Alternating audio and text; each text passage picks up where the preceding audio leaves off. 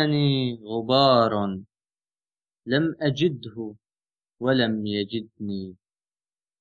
كلما هبت رياح ضعت مني. هذه الطرقات تبحث عن نهايتها وظلي عابرا نحو البداية. نلتقي زمني غبار عابر فوق الفصول ومارقا عنها. وعني. الشاعر السوري عبد الكريم بدر خان. ولد الشاعر عبد الكريم بدر خان في حمص سوريا عام 1986 كان للعائلة التي تربى فيها دور في تشكيل ميوله الأدبية والثقافية. إذ كان في البيت مكتبة كبيرة تضم كتب جده ووالده أضاف إليها كتبه فيما بعد. لعب النشاط الثقافي في حمص دورا في صقل انشغال عبد الكريم الثقافي وتوجيهه. ففي حمص كان يتابع سنويا مهرجان حمص المسرحي ومهرجان حمص الموسيقي ومهرجان رابطة الخريجين الجامعيين للشعر العربي. درس في كلية الحقوق بجامعة دمشق دون رغبة كما يحب أن يقول وتخرج منها بعد معاناة طويلة أواخر العام 2012 درس الأدب العربي في البيت إذ كانت كتب الأدب العربي موجودة في الكتب المنزلية بحكم أن والده خريج أدب, أدب عربي. وكانت تلك الكتب التي درسها والده في أواخر الستينات من القرن الماضي لكبار أعلام الأدب العربي كمثل الدكتور طه حسين والدكتور شوقي ضيف والدكتور محمد مندور والدكتور شكري الفيصل.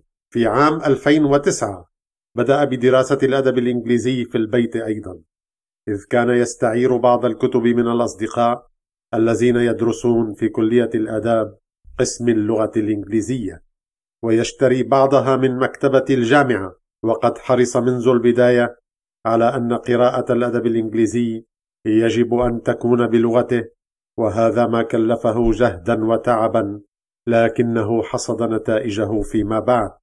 نشر الشاعر أولى قصائده في ملحق الثورة الثقافي في شباط 2006 وتابع منذ ذلك الحين نشر القصائد والمقالات ثم الترجمات والدراسات في عديد من الصحف والمجلات السورية والعربية. في عام 2008 شارك في مهرجان رابطة الخريجين الجامعيين للشعراء الشباب في حمص وفاز بالمركز الأول وكانت انطلاقته من هناك. في عام 2009 شارك في كل المسابقات الشعرية التي كانت تقام في سوريا وفاز في كل ما شارك فيه.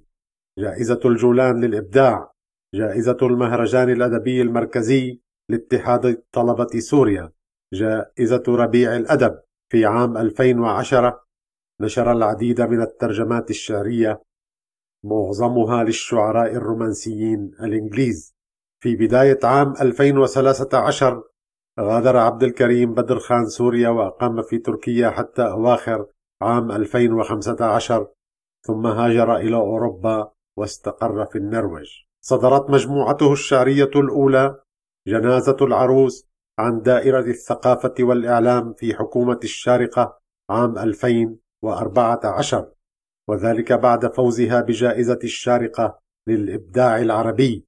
معظم قصائد المجموعة كتبت في حمص ودمشق خلال عامي 2011 و2012 وموضوعها الأساسي هو الثورة وحلم التغيير مع حضور لخصوصية البيئة السورية. في أواخر 2014 أصدر مجموعته الشعرية الثانية كما أشتهيك وأكثر عن دار الأدهم في القاهرة. معظم قصائد المجموعة كتبت خلال عامي 2009 و2010 وكان من المفترض أن تصدر في 2011 وقبل جنازة العروس لكن الظروف العامة أجلت صدورها وهي مجموعة يغلب عليها الطابع الرومانسي مع اتجاه حسي نحو الاحتفاء بالجسد. في عام 2015 عاد الشاعر لدراسة الأدب الإنجليزي مع, اهتمام أكبر بالشعر الأمريكي. ترجم قصائد للشاعرة الأمريكية سارة تيسدل وأصدرها في مختارات حملت عنوان أغاني الحب. كما ترجم لشاعرة من أعلام الأدب الأفرو أمريكي هي مايا أنجلو وأصدر القصائد المختارة بعنوان امرأة استثنائية. وقد صدر الكتابان عن دار الأدهم في القاهرة. في عام 2016 تابع الاهتمام بالأدب الأمريكي مع تركيز على الرواية أكثر من الشعر لأسباب تتعلق بتراجع اهتمام القراء ودور النشر بالشعر وازدياد الاهتمام الواضح بفن الرواية. ترجم رواية هوليوود للشاعر والقاص والروائي الأمريكي تشارلز بوكوفسكي وسوف تصدر هذا العام عن دار مسكلياني في تونس أهلا بالشاعر عبد الكريم بدر خان ضيفا على مجلة الوضع الصوتية في برنامج بأصواتهم الديوان الصوتي للشعر العربي الحديث في حوار يجريه أسامة إزبر أهلا وسهلا عزيزي عبد الكريم كيف الأحوال؟ أهلا بك عزيزي أسامة كيف حالك؟ أشكرك جزيلا على دعوتي لإجراء هذا اللقاء وأشكر مجلة الوضع الصوتية لإتاحة هذه الفرصة لحوار جميل إن شاء الله يعجب المستمعين عن الشعر والحياة وأشياء أخرى. نكاية بتراجع اهتمام القراء بالشعر سنبدأ بقراءة الشعر. فما رأيك؟ هل يمكن أن تقرأ لنا قصيدة يوميات الجرح السوري؟ هذا الجرح الذي لا يتوقف عن النزيف للأسف الشديد. آه، بكل سرور. نبدأ بالشعر نبدأ بالشعر. تفضل عزيزي. آه، في البداية هذه القصيدة يعني كانت نقطة تحول في تجربتي الشعرية يمكن القول فهي يعني انتقال كانت من من من معجم الرومانسية والاحتفاء بالجماليات إلى معجم المفردات الواقعية ومقاربة موضوعات الموت الفردي والجماعي. ويعني هذه القصيدة أيضا نقطة تحول لأنها لقت استحسانا حين نشرتها أواخر 2011 فكان سلطت الضوء علي من من بعض من قرأ هذه القصيدة. إذا نبدأ بالشعر كما أردت. تفضل عزيزي. الغيوم دخان شديد البياض الغروب دماء تسيل على الأفق. هذه الشوارع مقبرة للورود. هكذا تصبح الأرض حين يضيق بعينيك معنى الوجود. يوجعني أن أمشي في الطرقات وحيدا يتبعني ظل الموت ويسبقني ذل الدعوات يوجعني أن أبحث عن وجهك في الجدران فلا أبصر إلا أوراق النعوات. كان يكتب ورقة نعي له كان يكتب ورقة نعي له قال أمي وحيد أنا. إخوتي كل أحرار هذا البلد لم تصدق وقالت جنون ولد ولكنها بعد يوم تصدق وهي تفتش عن وجهه في المرايا. تصدق حين ترى ابنها وهو يصعد نحو السماء شظايا. أمسك كفيك فيهوي رأسي كالدمعة في حضنك.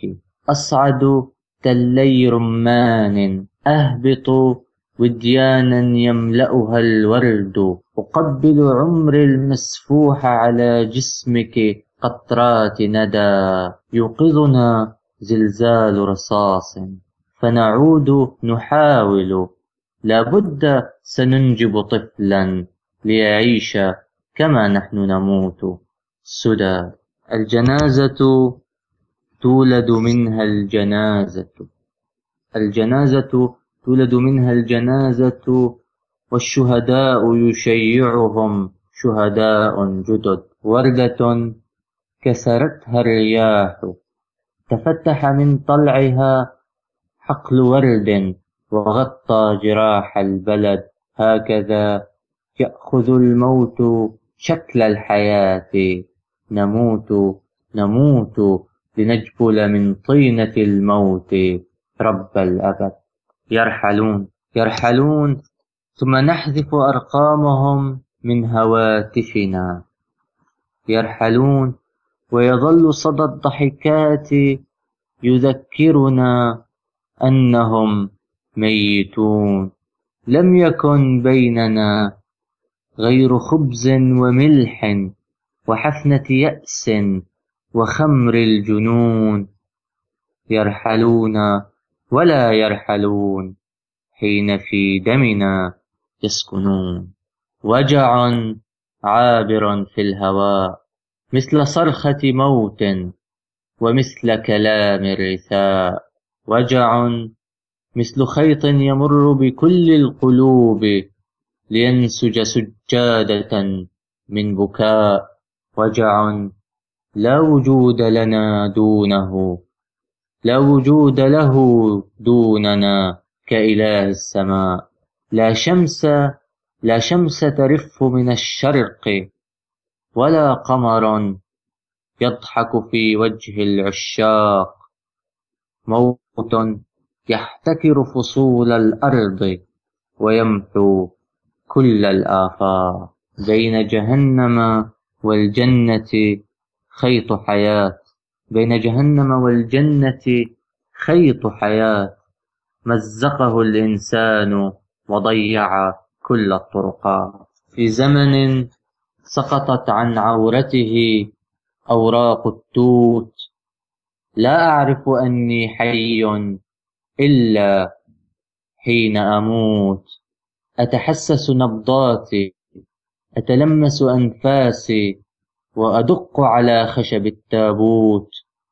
لا صوت يهز جدار الصمت ولا ضوء يثقب أمداء الظلموت. يسكن الموت في مفردات الحياة. لكأن الوجود غيوم كأن التراب سرير الممات. وأرواحنا تتساقط بينهما قطرات. عندما يموت شخص نعرفه يموت شيء منا معه ويبقى شيء منه حيا فينا. وهكذا يزداد حضور الموتى في حياتنا إلى أن نمتلئ بالموت ونتلاشى فيه. شكرا لك عزيزي. سنعود معك إلى البدايات. إلى المكتبة المنزلية. قلت مرة أنك فتحت عينيك على وجود مكتبة كبيرة في المنزل وكان يمكن أن تؤثر بك وتقودك في اتجاهات مختلفة. لكن كيف حدث وقادتك إلى الشعر بشكل محدد؟ هي تعلم أستاذ أسامة وجود المكتبة في المنزل أمر ضروري حقا ولا ولا شيء يغني عنها. يعني المكتبات الإلكترونية اليوم والقراءة على الإنترنت لا لا تحمل هيبة المكتبة المنزلية ووجودها في المنزل ورائحتها حتى. كانت مكتبة بيتنا متنوعة يمكن القول أنها متنوعة ففيها قصص أطفال فيها روايات عالمية وفيها الكثير من كتب التراث العالمي كتب التراث العربي عفوا. لكن الطابع الغالب عليها كان الأدب العربي. وتعرف كتب الأدب العربي في عصوره العصر الجاهلي العصر الأموي العباسي هو في غالب في غالبه نتاج شعري. الشعر غالب عليه. يوجد نثر طبعا عباسي ونثر أموي لكن حضوره قليل. طيب هل كان هناك كتاب شعري معين أو شاعر معين موجودة كتبه في هذه المكتبة وأثر فيك في ذلك الوقت؟ هو بشكل عام أنا كنت أقرأ الشعر لا أقرأ النصوص النثرية لكن آه، يعني بدأت بقراءة الشعر الحديث مثلا نزار قباني كنت منذ الطفولة أقرأ وأحفظ الكثير من شعره. وأيضا الشعر بدوي الجبل كنت أحفظ ديوانه تقريبا في الصف السادس الابتدائي.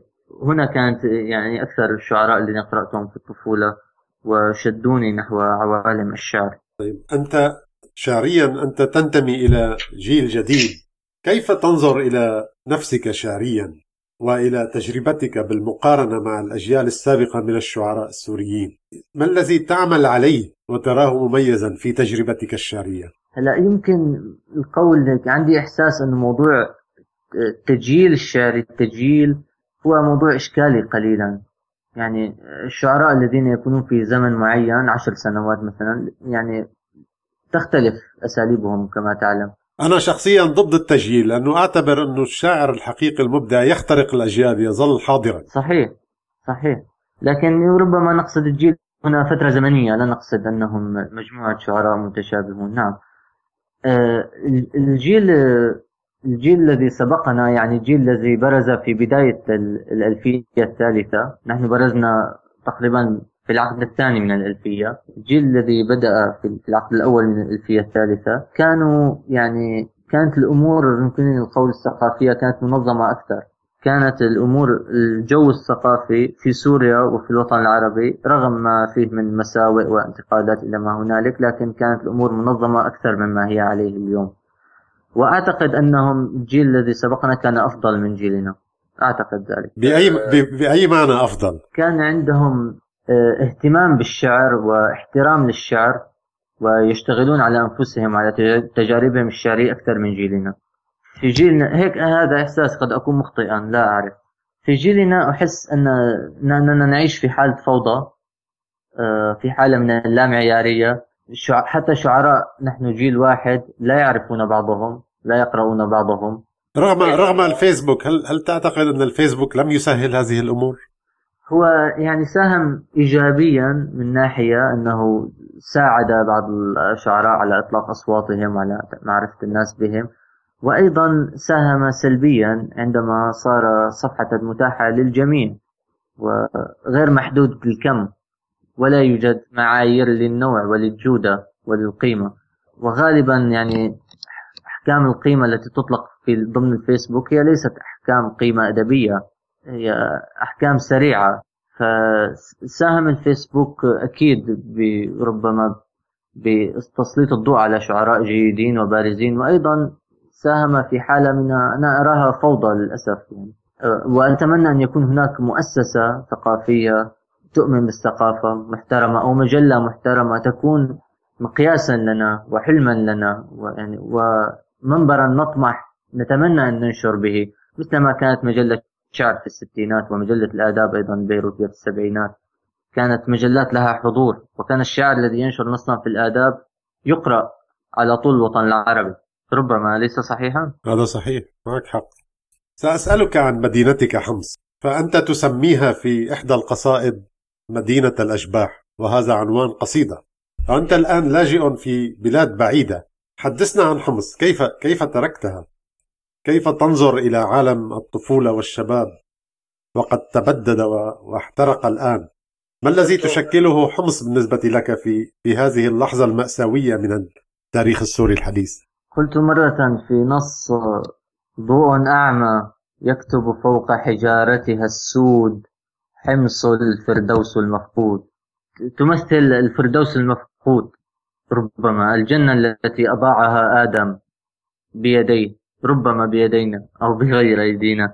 تركت حمص أنا في, في أواخر 2012 كانت فعلا مدينة للأشباح بعد أن كانت سابقا مدينة تعج بالحركة والحياة. أعتقد أن تسألوني كيف تركتها؟ يعني موضوع الانسلاخ من المكان الذي نشأت فيه وتكونت فيه نفسيا وعقليا وجسديا هو نوعا ما نوعا ما انسلاخ عن الهوية انسلاخ عن الذات. فيحس الإنسان أنه صار ضائع الهوية أو صار خارج المكان كما إدوارد سعيد قال عن نفسه. وأحس بأني أنا كشخص أو من هم مثلي سوف نبقى نتنقل من مكان إلى آخر. محاولين تأسيس بيت جديد أو وطن جديد.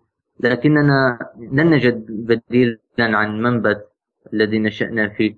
فالمدينة الأم هي فعلا مثل الأم يعني أهمية الأم الأم نحبها ونقدرها لأنها أمنا لا بديل لنا عنها بغض النظر إن كانت هذه الأم جميلة أو لا هي أمنا لا يمكن الطفل أن يستغني عنها.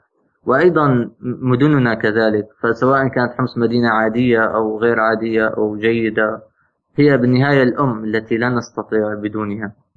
فعلا. سننتقل إلى موضوع آخر. في مقال لك نشر في موقع الأوان تحدثت عن الموقف عن موقف الشعر السوري من الزمان والمكان والحب وعن كيفية ابتكار الشاعر لأسلوبه وذكرت موضوع التعمق في التراث أو الاطلاع على الأدب العالمي أو دور النشأة الثقافية. آه، ما العوامل التي تراها أساسية في تكوين أسلوب الشاعر. على ضوء هذا الكلام ومن خلال تجربتك الشخصية؟ أعتقد أن الشاعر كيف يشكل أسلوبه وبالتالي هويته وربما مدرسته في حال صار شاعرا كبيرا يكون مؤسس مدرسة شعرية. هنالك ربما عوامل موضوعية وعوامل ذاتية. العوامل الموضوعية الموضوعية هي البيئة التي نشأ فيها الشاعر. فلنأخذ مثلا شاعر مثل نزار قباني البي يقول أن البيت الدمشقي الذي نشأ فيه هو الذي علمه أبجدية الياسمين وظل يستخدم مفردات البيت الدمشقي على طوال تجربته الشعرية. ويأتي أيضا موضوع التعليم المدرسي والجامعي. هل هو تعليم محافظ أم هو محافظ تقليدي أم هو تعليم منفتح ربما على التجارب العالمية؟ منفتح ومواكب للحداثة وأيضا هنالك عوامل ذاتية وهي هنا هذا ما يجعل الشاعر مميزا عن غيره وهي قدرة استيعاب البيئة ربما استيعاب بيئته وثقافته التي اكتسبها وقدرته على استيعاب عامل الزمن والتطلع نحو المستقبل وكيف يجب على الأدب أن يكون في المستقبل. الشاعر لا يكتب قصيدة لليوم يطمح أن تقرأ قصيدته بعد عشرين عام مئة عام. وهنا يكون ذكاء الشاعر وإحساسه بكيفية جعل قصيدته مستمرة بعد وفاته أو عابرة للزمن. وأيضا هنالك عامل ذاتي هو رئيسي برأيي في التميز بين الشعراء والذي يجعل شاعرا ما كبيرا وهو القدرة على التمرد قدرة الإنسان على التمرد. الشاعر العظيم يجب أن يكون شاعرا متمردا متمردا على التقاليد الشعرية السائدة في عصره أولا ومتمردا أيضا على السلطة الاجتماعية على التابو الاجتماعي التابو الديني التابو السياسي كل كل هذه المعيقات التي تعيق الإبداع عن الحركة أو تضع له حدودا عليه أن يسير ضمنها. أعتقد أن الشاعر كبير هو شاعر متمرد ومتجاوز. أتفق معك في هذا الحقيقة. في المقال نفسه قلت إن موقف الشاعر السوري من الحب تجسد في ثلاثة اتجاهات. الأول هو ثنائية المرأة الوطن الثاني رؤية الحب كبديل عن الوطن والثالث إظهار الجنسانية موحدة بين الحب والجنس منطلقا وبين الجنس والموت منتهى هل يمكن أن تحدثنا عن ذلك أكثر؟ وهل هناك من الشعراء برأيك من نظر إلى المرأة خارج كونها بعدا رمزيا أي كوجود أرضي دنيوي بشري كإنسانة وقرأها شعريا عبر هذه الاستقلالية عارية من الرموز التي كبلتها فكما تعلم دائما نرى أن المرأة هي رمز للوطن رمز للتضحية هي دائما رمز هي ليست هي فما رأيك في هذه المسألة؟ إيه، والله السؤال مهم يعني يحتاج إلى دراسة أيضا. يعني هذا السؤال يحتاج إلى دراسة قد تقوم بها أنت أو أنا أو أي من يريد فموضوع لأنه مهم فعلا. إيه، كما قلت أنت وأنا أضيف أيضا أن المرأة في الشعر ثنائية المرأة وطن استخدمت كثيرا في الشعر الحديث لا سيما شعراء الأرض المحتلة محمود درويش وغيرهم. وأيضا استخدمت المرأة كرمز لشيء آخر غير المرأة كما قلت أنت رمز للحرية رمز للوطن رمز للمدينة رمز لشيء خارج عن المرأة. لكن نادرا ما نجد في الشعر صورة للمرأة مقدمة على أنها امرأة كما هي كما تكون المرأة في الشعر الأمريكي دعنا نقل ذلك. امرأة مثلها مثل الرجل فلا يوجد نادرا ما تجد شاعرا يقدم المرأة على أنها امرأة دون أن تكون رمزا لشيء آخر. يعني وكأننا ما زلنا أيام مجنون ليلى الذي قال أطلي مكان البدر إن أفل البدر وقومي مقام الشمس ما استأخر الفجر. يعني هي ليلة الشمس والبدر وكواكب في السماء ليست على الأرض. جميل. يعني يبدو ربما هل ما هو السبب؟ هل هو هل هناك ما زال كبت اجتماعي؟ هل هناك ما زال تابو يمنع من الاقتراب من المرأة كجسد؟ دعنا نقول. وهل هنالك مشكلة عندنا في أنت ذكرت التوحيد بين ما سميته أنا الجنسانية يعني هو ليس الجنسانية بالضبط لكن التوحيد بين الحب والجنس هو ربما بدأ عند فرويد في البداية كثورة يعني فرويد اعتبر الجنس هو الأساس والحب هو تصعيد من من الأنا الأعلى. تصعيد أو غطاء يخفي فيه الغريزة في في منطقة الهو أو ال Id بعد علم النفس بعد فرويد لا يفصل بين الجنس والحب. هو متصل وتابع بعده كثيرون في هذا المجال منهم ميشيل فوكو جورج باتاي. لكن عندنا في الشعر العربي ما زال الحب إنه شيء آه، نوراني روحاني سماوي والجنس شيء يعني شيطاني رجيم. فربما هذا أيضا من الأسباب. طيب سننتقل إلى محور آخر وهو الربيع العربي والشعر. كما تعلم هناك شعراء كثيرون كتبوا عن الربيع العربي أو استلهموه. برأيك هل واكب الانتفاضات العربية العظيمة؟ ربيع شعري. بمعنى هل كان هناك انتفاضات أسلوبية ورؤيوية؟ أحدثت نقلة في طريقة التعبير وفي تجديد الأساليب الشعرية أم أن الحدث تجاوز النصوص بأهميته؟ كيف تنظر إلى هذه المسألة؟ بشكل عام يعني هذا الزلزال الكبير الذي هز الشرق الأوسط والوطن العربي لابد أن يترك آثاره على الثقافة ومنها الكتابة الابداعيه الشعرية. لكن متى سيحدث ذلك؟ لا لا نعرف ربما. فأعتقد أن الأدب يتأثر بالحدث السياسي أو الاجتماعي لكن التأثير لا يكون مباشر ربما يحتاج إلى وقت تظهر التأثيرات. أما عن النتاج الشعري العربي الذي كتب في السنوات الماضية طبعا لم أقرأه كله ولا ولا أحد يستطيع قراءته كله من كثرة الكم. لكني أعتقد أن أني لم لم أرى تغييرا في الأسلوب في الأساليب وتغيير يعني في اللغة وفي كيفية بناء القصيدة هنالك لم أرى هذا الشيء. رأيت تغيير في الموضوعات تغيير في الموضوعات. انتقال إلى موضوعات آه، الموت الدمار المآسي الحزن أكثر. وهنالك اتجاه حتى سريالي. هنالك سريالية في قرأت من شعر ومن قصص. هناك اتجاه سريالي لم يكن كثيرا لم يكن ظاهرا في الشعر بهذا الشكل. لكن لكن هذا التغيير الذي جرى لا يمكن أن نسميها ربيع شعري ولا ثورة شعرية. هي ما زالت تغييرات آه، طفيفة. والتغييرات موضوعية أكثر مما هي أسلوبية ونتمنى في المستقبل أن تكون فعلا يعني تشكل ثورة شعرية. أنت تترجم الشعر عن اللغة الإنجليزية. كيف تنظر إلى دور الترجمة والاطلاع على الشعر العالمي في إغناء الشعر المكتوب بالعربية؟ وكيف انعكست هذه المؤثرات على شعرك؟ هلا لا شك لترجمة الشعر الأجنبي إلى العربية دور دور كبير ودور مؤثر. فالحداثة العربية مثلا إذا قلنا التي بدأت ربما مع السياب واستمرت مع أدونيس وخليل الحاوي كان التأثر واضح بما قرأوه وما ترجموه من شعر الحداثة الأمريكي لا سيما تي إس إليوت وإزرا باوند وأيضا شعراء الواقعي الاشتراكي تأثروا بلوركا ونيرودا وناظم حكمت وغيرهم. فالتأثر سوف يستمر لن يقف. بل هو يعني بل هو عامل رئيسي في التأثر بالشعر الأجنبي عامل رئيسي في تطوير الشعر العربي. يمكن القول أنه ذلك. بالنسبة لي كيف أثر كيف أثر ذلك علي شخصيا؟ آه، ربما اختلف من من حيث آه، رؤيتي للشعر والقصيدة. فأولا آه، تخففت من الغنائية العالية التي تسمي الشعر العربي في مجمل عصوره. تخففت من الغنائية. وأيضا صرت أكثر انتباها إلى موضوع الفكرة في القصيدة موضوع أن يكون هناك فكرة في القصيدة أو حكاية صغيرة مروية داخل القصيدة خاصة في موضوع الترجمة. أنت أستاذ أسامة مترجم تعرف عندما آه، تريد أن تترجم قصيدة أجنبية إلى العربية عندما يكون هناك فكرة في في القصيدة فأنت تستطيع نقلها وستصل الفكرة. لكن إذا كانت جمل وجمل جميلة فقط.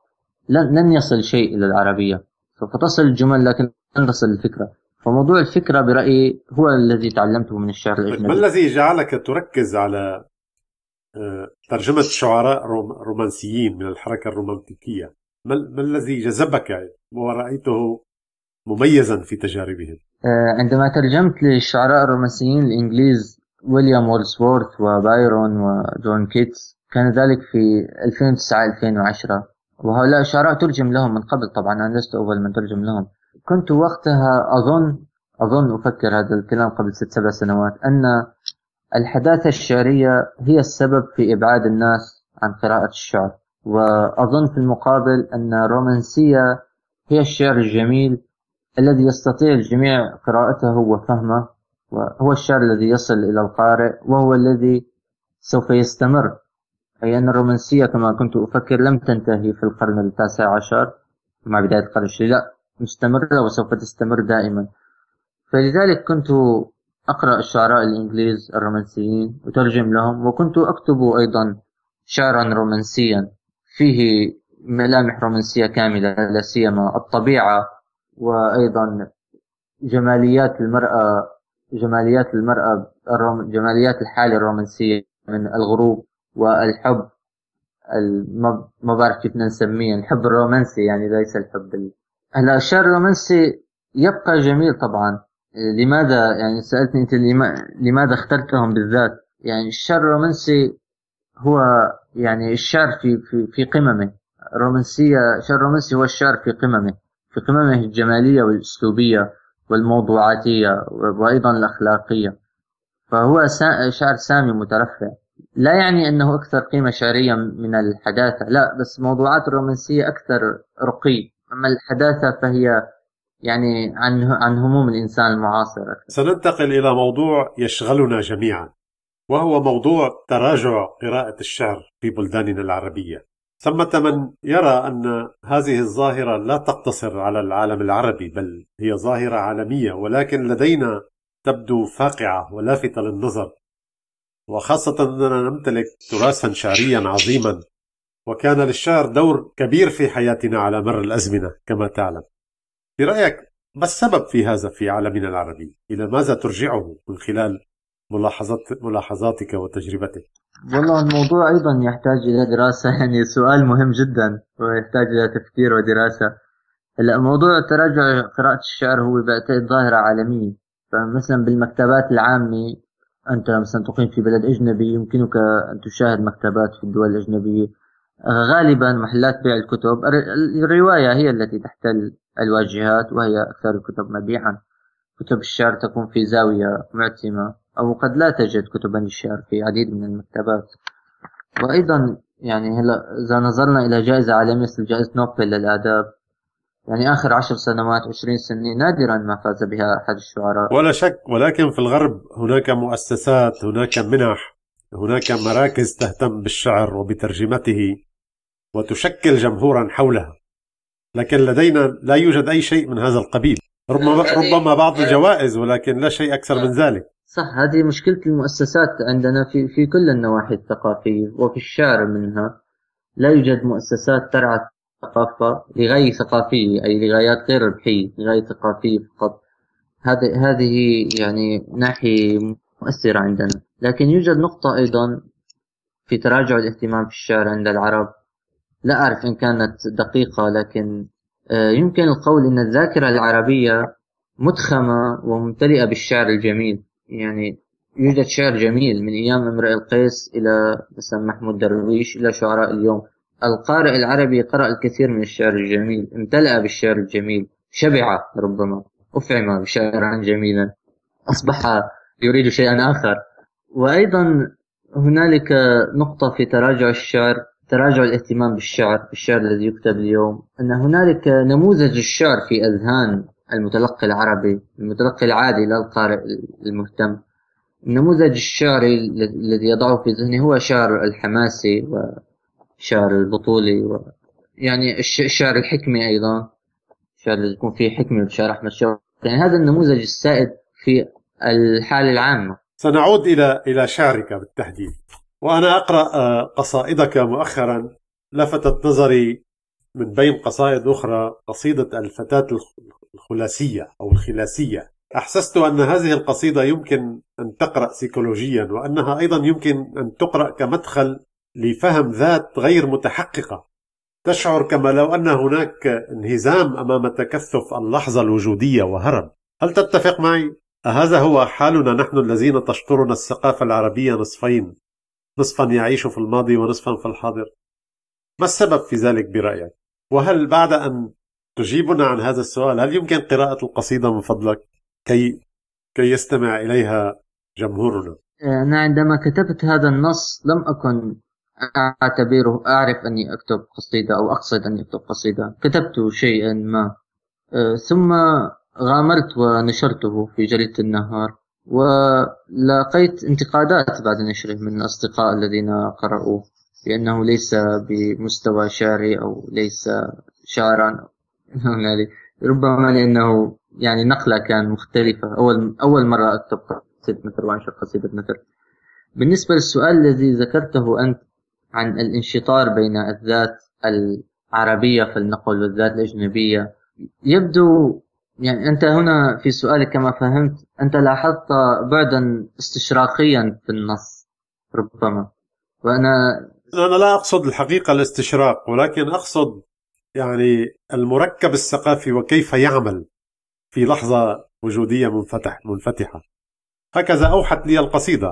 قد أكون مخطئا. لا أعتقد يعني أننا نحن يعني نعرف أنفسنا عن طريق عن طريق الذات تعريف بذاتنا بصورتنا كما نراها.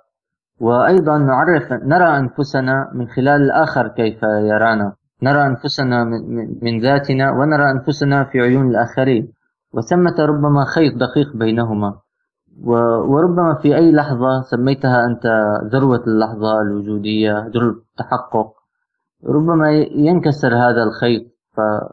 فننسى أنفسنا كما نرى أنفسنا ونقتنع بأننا نحن كما يرانا الآخرون. سنقرأ القصيدة ونترك المستمع. إيه، هذا هذا أفضل هذا أفضل. يقرر ما يشاء. تفضل شكرا. الفتاة الخلاسية الفتاة الخلاسية التي عرفتها في البار ليست خلاسية بودلير الورقية إنها خلاسية من دماء.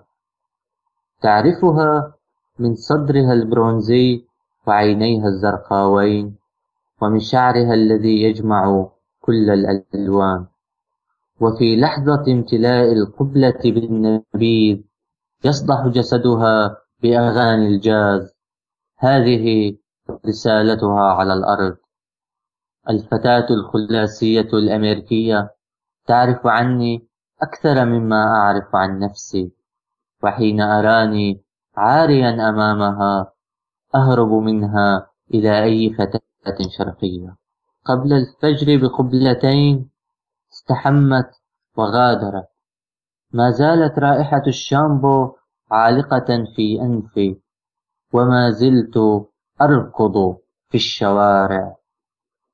يحدث أن تعيش كثيرا ولا تعيش أبدا. ويحدث أن يسيل العمر كقطرة ضوء على نهدها. لا أعرف كيف تذكرتها مع أنها لم تغادرني. لا أعرف لماذا أكتب عنها.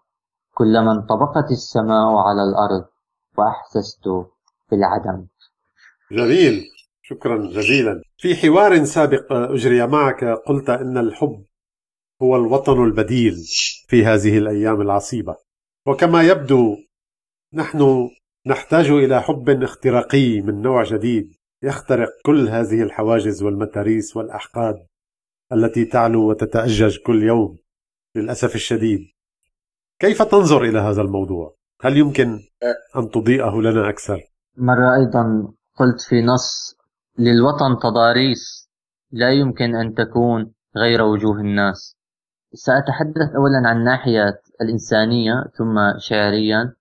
يعني كما كما تعلم أستاذ أصبح ملايين السوريين خارج الوطن وأنا وأنت منهم. إيه، صحيح. وما عدا ربما يربطهم بالوطن تربطهم الذكريات لكن الذكريات لا تكفي ربما كحالة ارتباط بأرض الوطن أو كحالة ارتباط مع الهوية الأصلية التي تكوننا فيها تكوننا منها. وأعتقد أننا أن روابط المحبة بين السوريين هي اليوم هي ارتباطنا الحقيقي مع سوريا هي هويتنا السورية.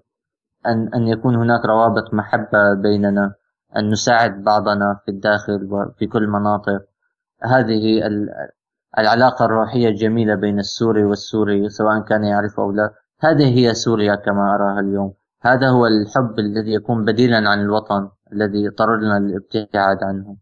أما أما شعريا فقد حاولت في قصائدي منذ البداية التي كتبتها عن الهم العام ألا يظهر فيها موقف سياسي مع طرف ضد طرف.